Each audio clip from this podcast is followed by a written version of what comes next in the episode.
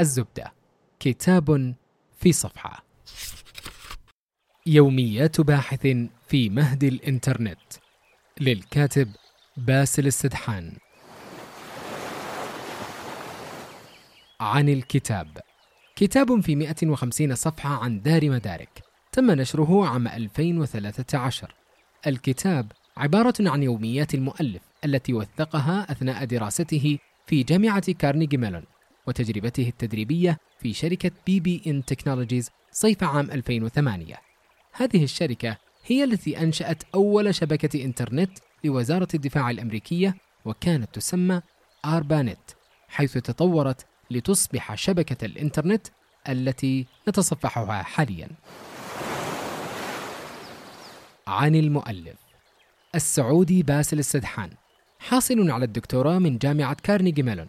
وهو عضو هيئة التدريس بقسم الهندسة بجامعة الملك سعود والفائز بجائزة عالم كاوست لعام 2009 ويعتبر أحد أشهر السعوديين المتخصصين بأمن شبكات الاتصالات.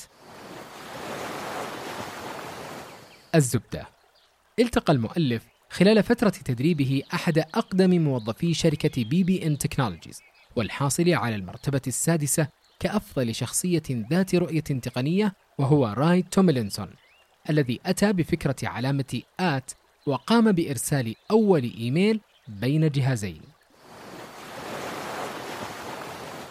كما حضر محاضرة لنائب رئيس شركة جوجل فينت سيرف والذي يحمل وظيفة مبشر إنترنتي للدلالة على أهمية منصبه. هذا الرجل يتنبأ بأن العناوين الرقمية IP addresses التي يحتاجها كل جهاز يتصل بالإنترنت لن تكفي لأن عدد الخانات المتاحة حاليا هي 32 خانة مما يعني إمكانية الحصول على أربعة مليارات عنوان فقط. لذلك وعلى الرغم من التكلفة الباهظة سيتم ترقيتها لتصبح 128 خانة. وبالتالي الحصول على 340 مليار مليار مليار مليار عنوان. الغريب أن فينت هو الذي أصر في البداية على الاكتفاء 32 خانة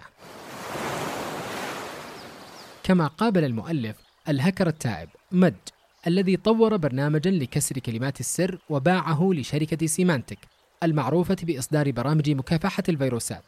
العجيب أن ميد وضع بندا في عقد الشراء بأن تعود ملكية البرنامج له في حال توقفت الشركة عن بيعه لأكثر من سنة.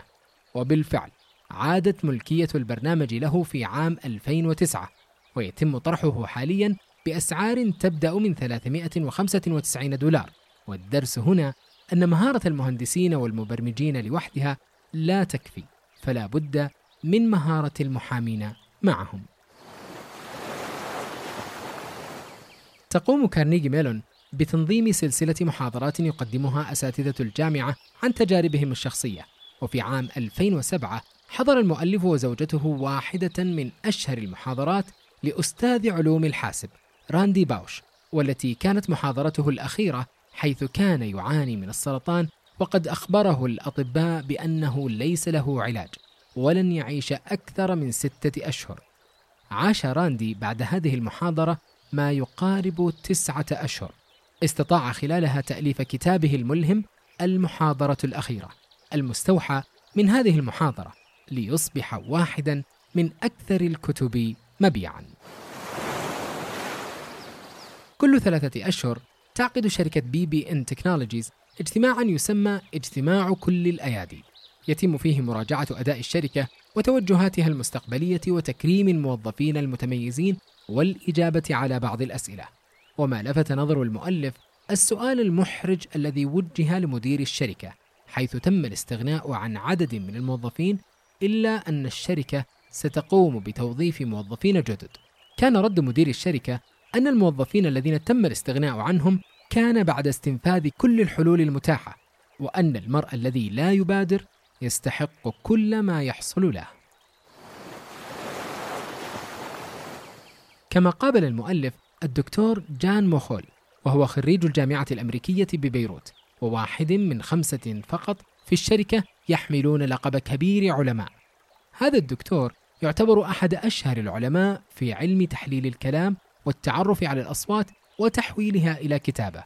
ومن نصائح الدكتور مخول للمؤلف أن يستغل وقته قدر الإمكان وحتى خارج أوقات الدوام وأن يكون له أعمال تطوعية لا تحتاج كثيرا من الجهد وذات تأثير وتناسب اهتماماته وأن يبقي دائما جزءا من المتعة في أي عمل يقوم به وأن أحد أهم أسرار نجاحه إيمانه بأنه إذا أعطيت له الفرصة فإنه سيستثمرها.